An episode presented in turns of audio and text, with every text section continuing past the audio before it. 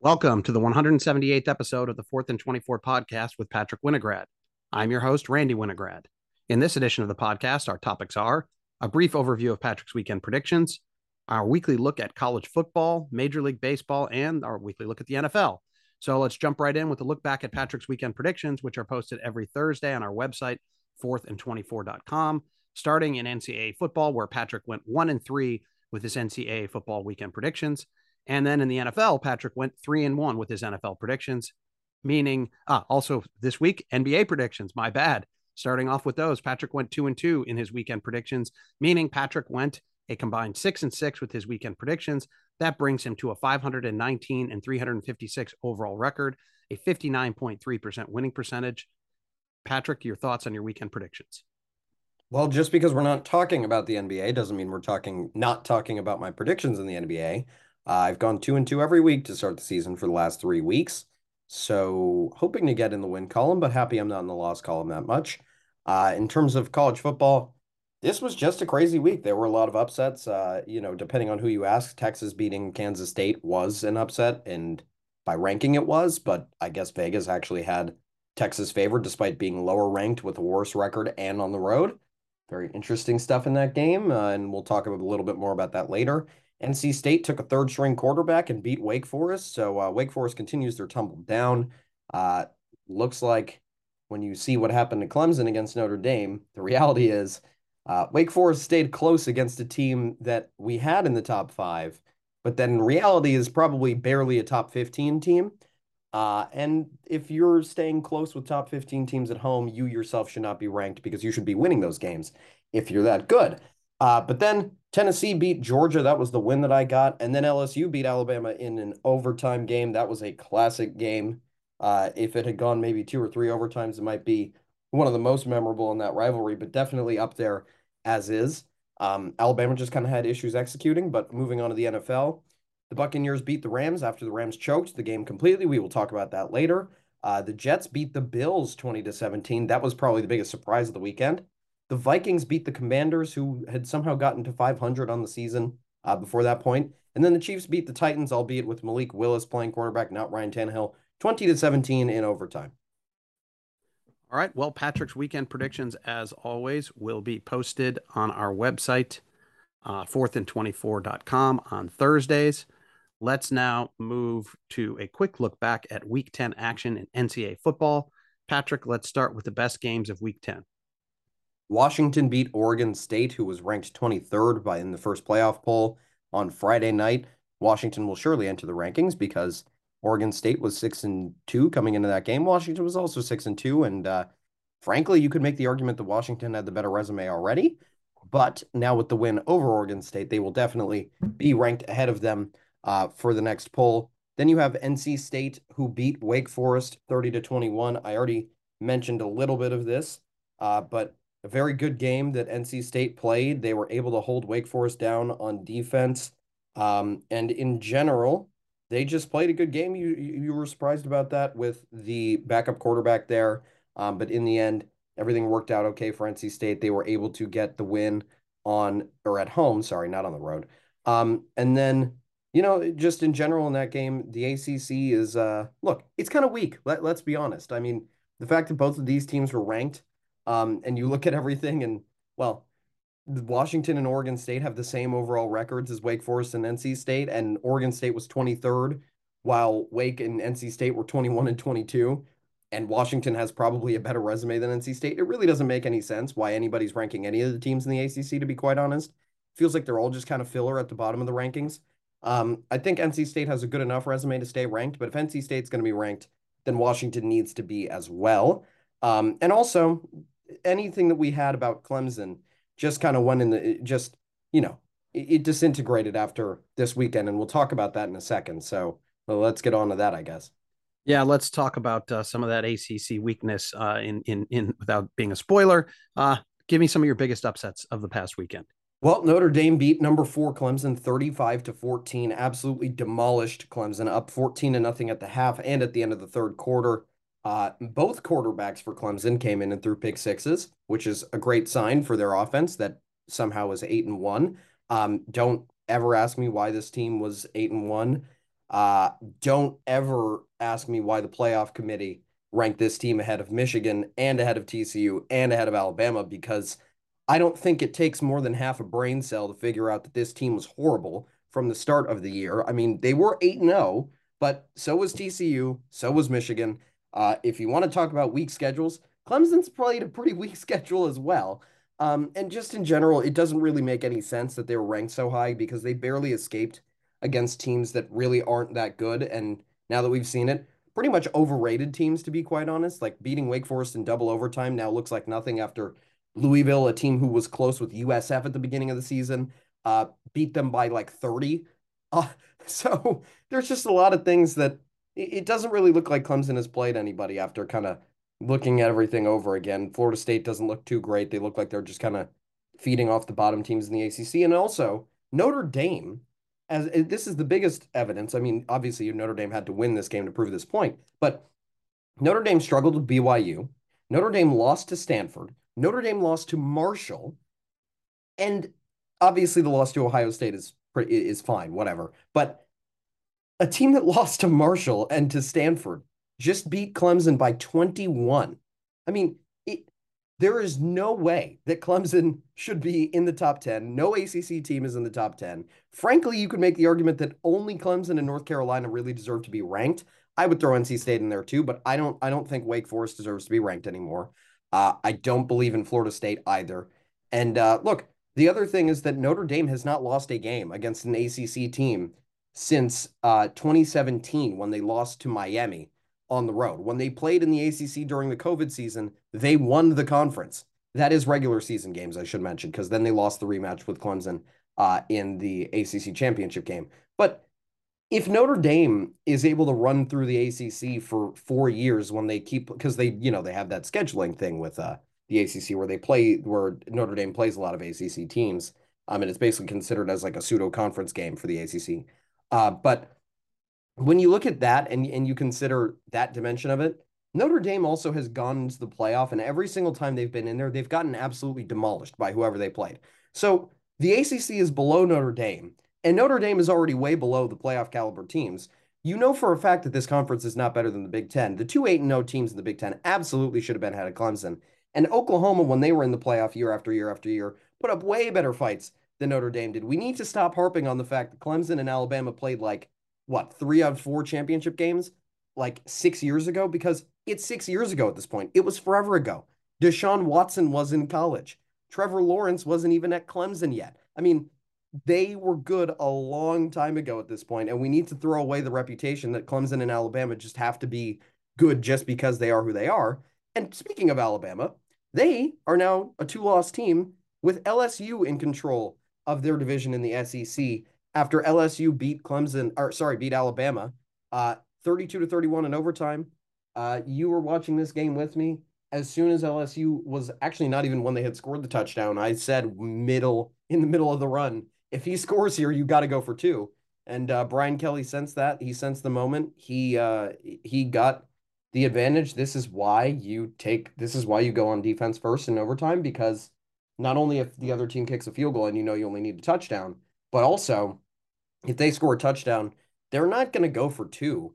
They're going to kick the extra point because they kind of have to. So you force their hand, and then you make a decision whether you feel you can compete with them back and forth in overtime. And if you don't feel like you can do that, then you put all the game on on one play's hands. That's exactly what LSU did. It worked out perfectly. They stole a win from Alabama. Alabama just kind of shot themselves in the foot with penalties and just a lack of execution. Um, they really were horrible in the red zone, and that came back to bite them in this game. They kicked way too many field goals.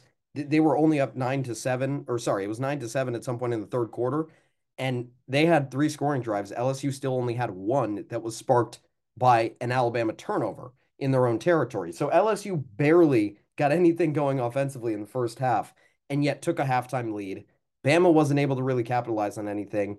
And just in general, it was just a whole lack of execution uh, from Alabama, and they just played pretty poorly. They are definitely not going to be in the playoff because they are a two loss team.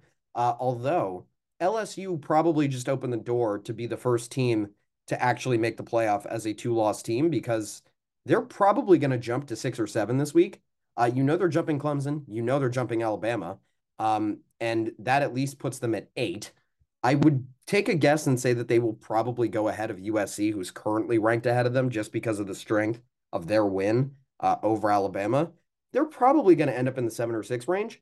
And then at that point, they're going to have to beat Tennessee or Georgia uh, in the SEC championship game, which, as we now know, will probably be Georgia unless Georgia has a meltdown at the end of the season.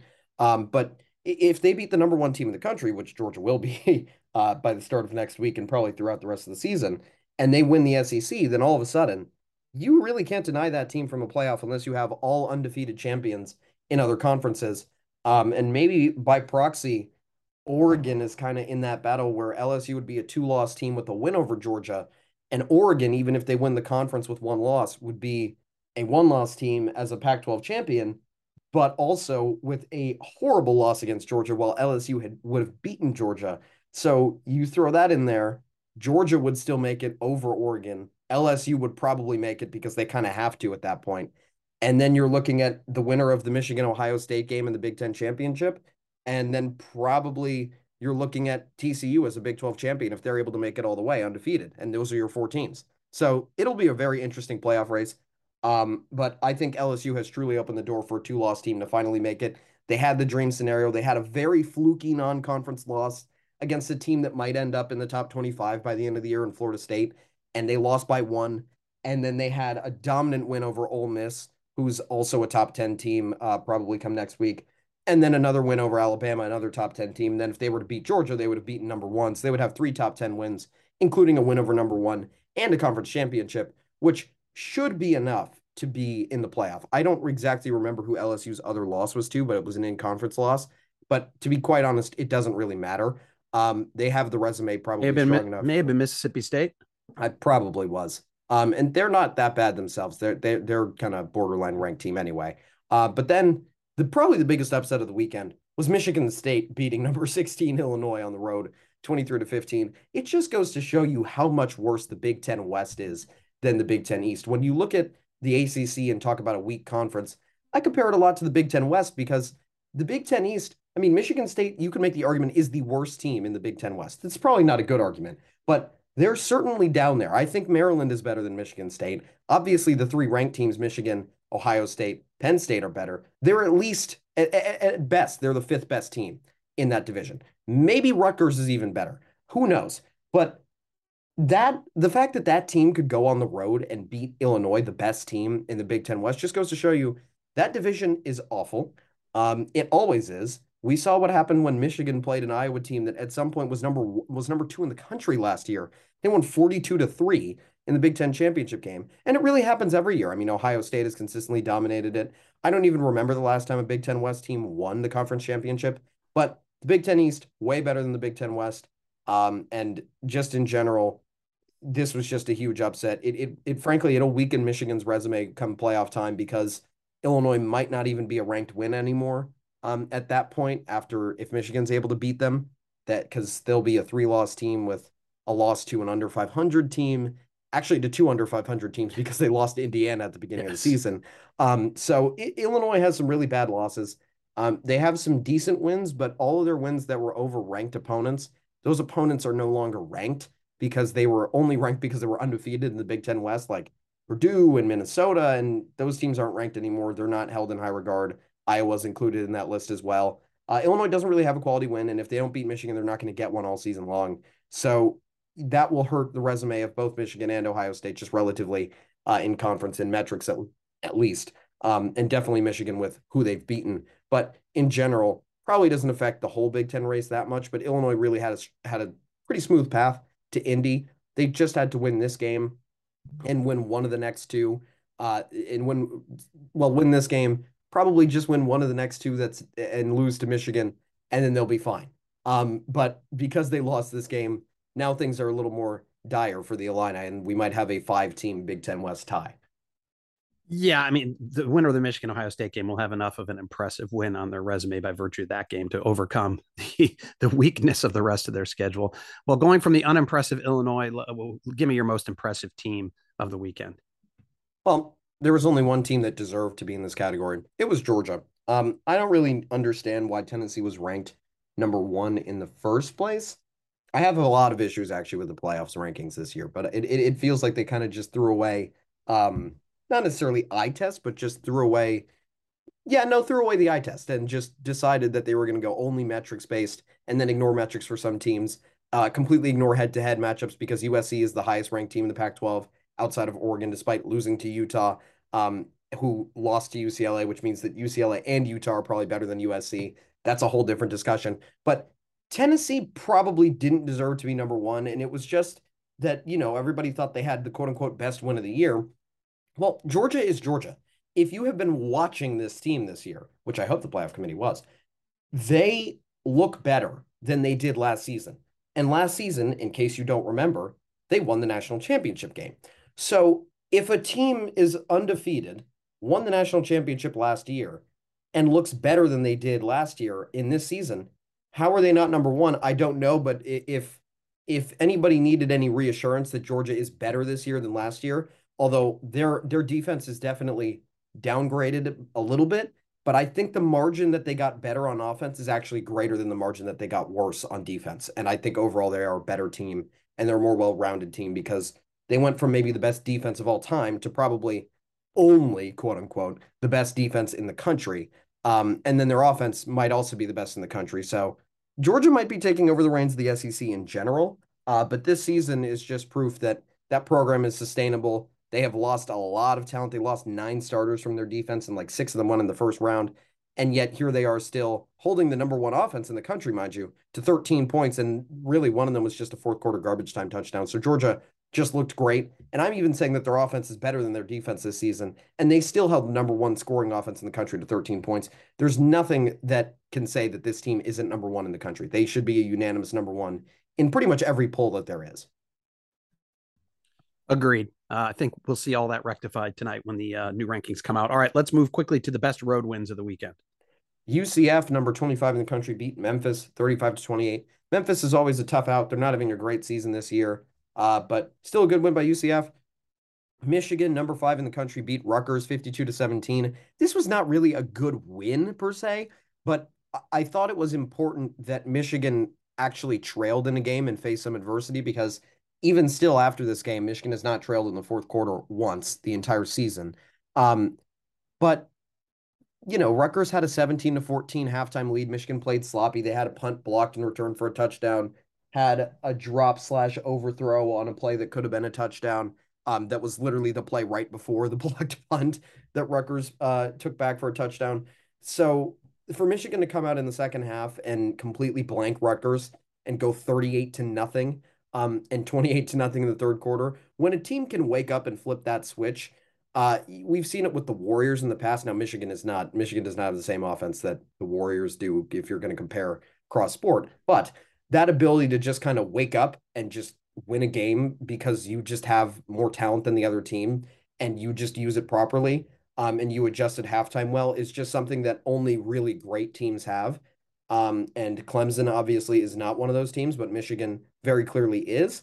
Um, and then finally, you have number 24 Texas, who went on the road, beat number 13 Kansas State. Kansas State actually had a chance to win this game, or at least tie this game at the end, uh, but they fumbled on their final drive with about 35 ish seconds left on Texas's 35 or 40 yard line.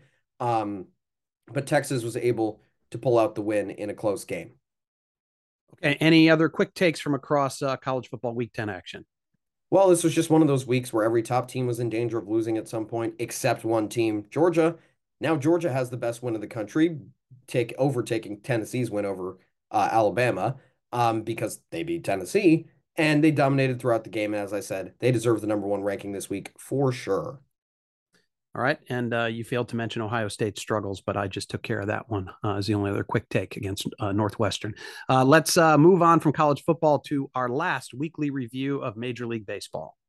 Well, I don't like that you threw the Ohio State thing in there at the end, so I'm going to address it really quick. Uh, I don't think anybody can play well in that weather, although CJ Stroud does have a very specific problem with anything that's not like sunny and like 60 degrees at least, um, which is very weird because he does play in the Big Ten. But hey, I'm from California too, so I get it. I'm I'm I'm struggling with uh, bad weather and wind for sure. Uh, but I'm also not a D1 quarterback, so I don't need to be equipped to deal with it that well. But now let's move on to the World Series. Uh, speaking of a team who wasn't equipped to deal with stuff very well, the Phillies won game three, seven to nothing, then proceeded to score three runs combined for the next three games as the Astros won game four, five, and six, five to nothing, three to two, four to one en route to a World Series victory. I really don't have much to say because I predicted this series exactly how I thought it would go. I thought that if the Phillies to I said the Phillies would take one game if they were able to beat the Astros in a little bit of a shootout where both of the starting pitchers melt down. That was Wheeler or Nola and Verlander's meltdown. Um, the the Phillies got that game. I said if they didn't, the Astros would win in five, and if they did, they'd the the Astros would still win in six. Um, I said the Phillies would take one game in Philly. They did that, and then the Astros just turned it on, won the final two games in Philly actually, and then won that last game at home. So exactly as I predicted. Uh, kind of sad to say that because you know eh, the Phillies did keep all these games somewhat closer than Game Four, which was cool because you know the games were actually fun, and the Astros did throw a combined no hitter in Game Four, one of the three postseason no hitters of all time. Um, and it's also the second no hitter this season that Christian Javier has thrown six innings in, and then uh, Ryan Pressly has finished off that uh, no hitter. Uh, earlier, he did it against the ALCS uh, team, the Yankees, and then now he did it against the World Series runner ups, the Phillies. So technically against the best other two teams in baseball. Sorry, Padres. Um, they have no hit both of them. And with Cristian Javier, which is also funny because Cristian Javier wasn't even a starter at the start of the season because they just have that much pitching talent. And he's thrown two no hitters this season. He was their sixth starter to start the year two no hitters, including one in a World Series game. It's insane the amount of talent that's on the Astros team, despite the fact that five years removed from a World Championship, they only have five players remaining from that roster. That being Alex Bregman, Yuli Gurriel, uh, Justin Verlander, Jose Altuve, uh, and Martin Maldonado. It, it's it's crazy that that that that turnover has happened and they're still this good. It it really is just a sign that the Astros have built a winner and they deserve to win this title this year um, the emergence of Yordan Alvarez as an possible perennial MVP candidate. I mean, he has some tough competition because Shohei Ohtani is going to be there every year as well. And then Aaron Judge obviously had possibly the best hitting season of all time this year. Uh, any other year, Yordan would probably be a runaway MVP. He would have been the MVP if he was in the NL for sure. Um, but look, he hit that bomb, that 450 foot home run uh, in Game Six that that sealed the game away for the Astros. And uh, then you have Jeremy Pena, who in his rookie season matched the exact production of Carlos Correa minus one RBI this year and one World Series MVP. So that replacement obviously went very well. The Astros just show the belief in their players. Um, they turn stuff. They they're not afraid to lose a pitcher and replace him with someone who's 17. They're not afraid to lose their shortstop. Probably you could argue the heart of their team for years and replace him with another kid who's a rookie, obviously that being Jeremy Pena. And of course, he ended up with five postseason home runs and the World Series MVP. And then same thing with Kyle Tucker too, taking over. He he not exactly taking over because he doesn't play center field, but being the replacement for George Springer as the guy who plays every day in the outfield. Again, another turnover that worked perfectly for them. The Astros just they know what they're doing. Their front office is very very smart and very very savvy. They deserve a lot of credit for it, and they absolutely deserve to win the World Series um, this year. They probably, uh, not probably, they were the best team all year. The Dodgers, I hate to say it as a Dodgers fan, but I had I had my worries about Houston the entire season, um, and they were proven right by Houston's dominance in the playoffs. Yeah, agreed. Congratulations to the Astros for winning a World Series without cheating. That wraps up our look at Major League Baseball Knew that for this week. And uh, hey, as a Dodger fan, I had to get it in there. I actually do feel good for the Astros this year and Dusty Baker, former Dodger, even though he's a former Giants manager, but feel good for Dusty Baker. Feel good for the anytime a team uh, dominates like that and they can kind of cleanse off the stench of their prior World Series win. It's a good thing as a sports fan. So congrats to the Astros. They were the best team all year, especially with the Dodgers injuries to their pitching staff going down the stretch. Um, that wraps up our look at Major League Baseball for the week and for this season. Uh, but the NFL season continued this weekend. So let's take a look at week nine action. Patrick, with the best games of week nine. Well, we talked about the Astros uh, kind of putting the pieces back together after winning a championship and then making it back to the top. The Rams and the Buccaneers both won the last two Super Bowls. These a matchup like this with the last two Super Bowl champions has happened 27 times in the past, but only once have both teams been under 500 in that matchup That is this year between the Rams and the Buccaneers. Stafford and Brady both look like they're old because they kind of are. Um, the offensive lines for both teams look horrible. Uh, at times, the Buccaneers defense looks pretty bad. At times, the Rams, de- not at times, a lot of the time, the Rams defense looks pretty, pretty bad. Um, and just overall, the Buccaneers played a close game. Obviously, Brady led that comeback with 44 seconds left. Um, only 44 seconds to score, and they were able to score a touchdown to take the lead on the Rams, but mostly because of coverage failures and pass interference penalties and a bunch of things that the Rams did poorly rather than good things that the Bucks did. Um, and just in general, it's on best games, but really both of these teams are massive disappointments this season. Um, to say that to say that they are disappointments is honestly an understatement. They're more than disappointments. Uh, the Falcons, despite losing this weekend to the Chargers, and I'll talk about that in a second, are still tied with the Buccaneers at the top of the NFC South. Um, look, the Buccaneers just the Buccaneers aren't very good. The Rams are somehow going to lose in a year where the Seahawks traded away their franchise quarterback. The Seahawks are going to win the division, and the Rams are going to miss the playoffs most likely. So the NFC West is kind of uh, very, very odd. Um, it's probably the worst it's been in a while.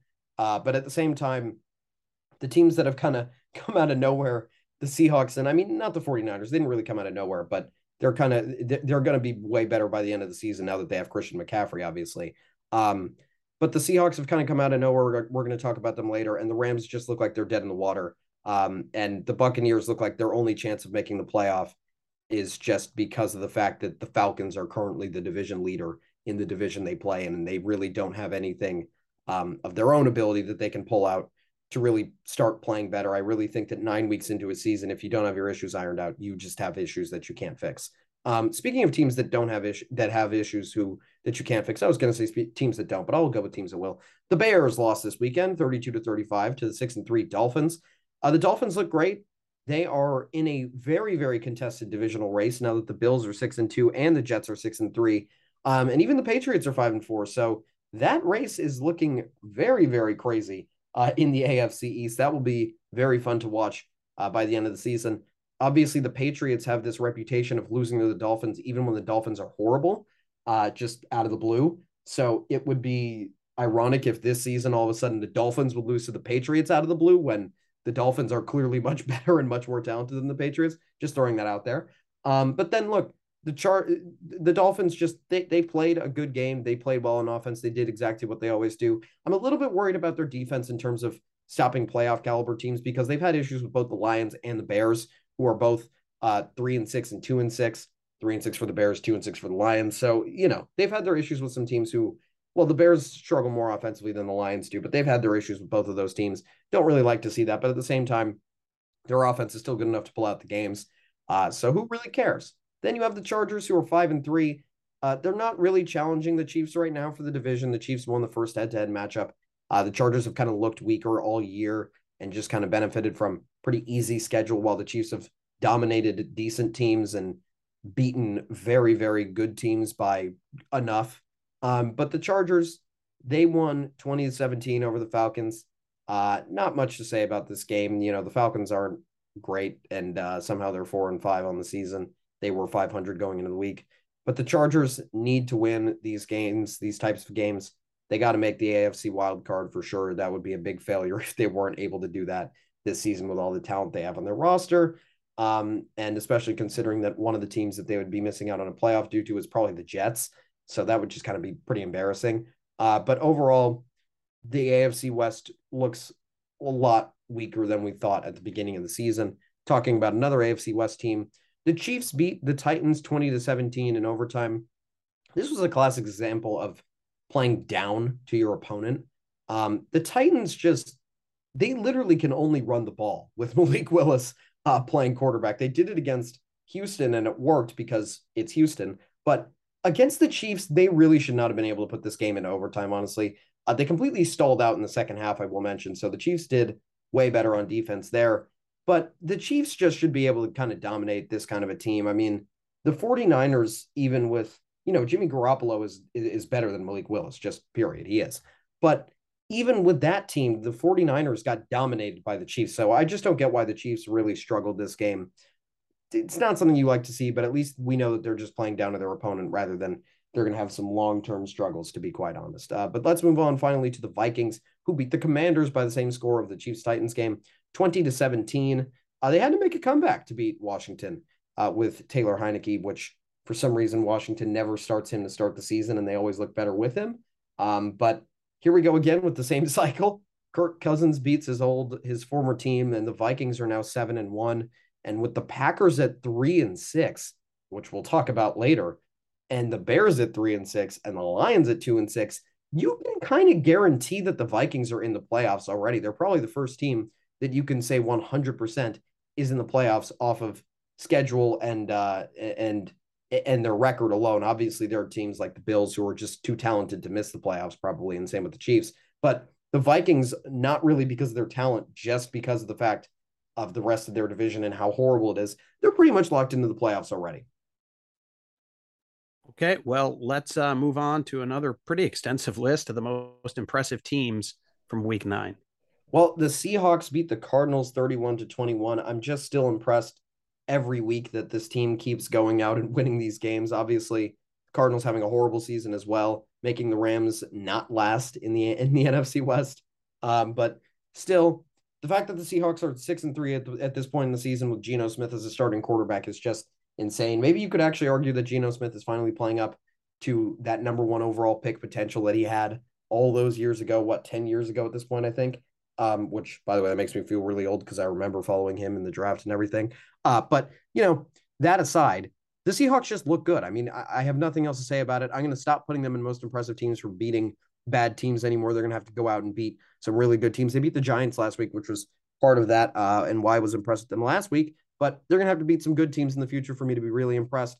But definitely a strong team uh, that is probably going to make the playoffs. I won't guarantee them quite like I did with the Vikings, but they should make the playoffs. Um, but the 49ers are still coming with very strong roster that could absolutely dethrone the Seahawks from their current first place position. Uh, then you have the Jets. This was by far the most impressive win of the week. They beat the Bills. I mean, this is something that we never thought would happen. We thought that the Jets, based on schedule and you know Zach Wilson being a little bit shaky to start the season, that they were kind of a fluky team and that they really weren't a top team. But now after beating the Bills, you can kind of cement them as a real legit playoff contender. I won't say they're going to be a Super Bowl contender, but this is surely a win that goes a long way towards possibly making it into that category of teams. Not quite there, um, but they are still uh, able to be uh, in in playoff contention. And uh, you know, I, I, think that the Jets do have a chance um, to make the playoffs. They definitely will make the playoffs and they will we will see uh, what happens with that in the future. Um, then you have the Patriots who beat the Colts 26 to 3, an all-out dominant defensive performance uh, by the Patriots. They scored a defensive touchdown, they blocked uh, a field goal, and just overall, the Colts just got nothing going offensively with Sam Ehlinger at quarterback. Um, and it's credit to the Patriots defense. They're five and four now. They look good this season. Um, but overall, you like what you're seeing from the Patriots uh, somehow bouncing back after that ugly loss to the Bears. Um, so the Packers finally, we're going to get to the Lions being impressive. I don't know why I'm putting a two and six team as impressive. I'm just surprised that the Lions actually played good defense for a week. Um, but and I had to talk about this game somewhere. Maybe you could say the Packers should be on their own dis- most disappointing list. Um, but yeah, the Packers looked horrible. The Lions look great on defense, which is not a sentence that I've said ever this season. Um, and then you have the Bengals, who just came out and flat out destroyed the Panthers. Um, they forced the Panthers to change quarterbacks at the half. They forced them to go to PJ Walker, or sorry, to leave PJ Walker behind and go to ba- turn to Baker Mayfield uh, again after a 35 to nothing halftime lead that the Bengals had. And Baker played better in the second half, but I don't know how much of that was the Bengals kind of just not trying because they knew they already had the game wrapped up. Uh, the Panthers now two and seven. The Bengals finally above 500 at five and four, looking a little bit like their past selves from last year. Yeah, I mean, you have the Lions there because they beat the Packers, and that's an impressive feat for the Lions given their history. So, well, um, the Packers are three and six this season and look like they could lose to anybody at this point, though. So, not really yeah, that impressive. And and I'll take a little editorial license here. Um, the uh, the Patriots win over the Colts was uh, so impressive that the Colts went out and hired somebody who's never coached at any level as their head coach, Jeff Saturday. Um, wow, That's not talk true. about- He was a coach in high school. He has coached Uh, before. Oh, he's coached high school. Okay, not college. And he high- was also college or pro level. and he was also a consultant for the Colts for the last few years. So he was technically He knows football. he knows but football. But he uh, himself even said that he was surprised that he got the text from Jim Irsay that he was uh, in contention for it, and he was like, "I mean, if you want me, let's do it." And uh, who can blame him? I mean, if someone offered me an NFL head coaching job tomorrow, I would take it too. Uh, I wouldn't do exactly. well, but I would take it. Exactly. All right. Well, besides the the, the Jeff Saturday take, um, any other quick takes from uh, other games across NFL Week Nine action? I got nothing. I kind of already covered all the big teams. I mean, I covered 10 games and I think six teams were on bye. So I maybe skipped over two or three games in general. Uh, and we probably didn't learn very much about those teams in those games. Nope. All right. Well, then that wraps up our look at the NFL for this week. It also wraps this edition of the Fourth and 24 podcast. Please be sure to check out our next podcast, which will be on Tuesday, November 15th, where we will once again recap Patrick's weekend predictions, have our first weekly look at NBA action. Didn't have time to squeeze it in this week. Uh, we will look back at the highlights from week 11 of college football action and discuss week 10 of the NFL. In the meantime, please be sure to check out Patrick's additional content, including our weekly college football rankings that were posted on Monday, his NCAA basketball tournament bracket that will update it out, be updated on Wednesday. His preseason bracket is already up on the website. Uh, and then Patrick's picks for next weekend's games that will be posted as always on Thursdays. All of that content is on our website, fourthand24.com. That's the number four, T H A N D, the number 24.com. Thank you for listening.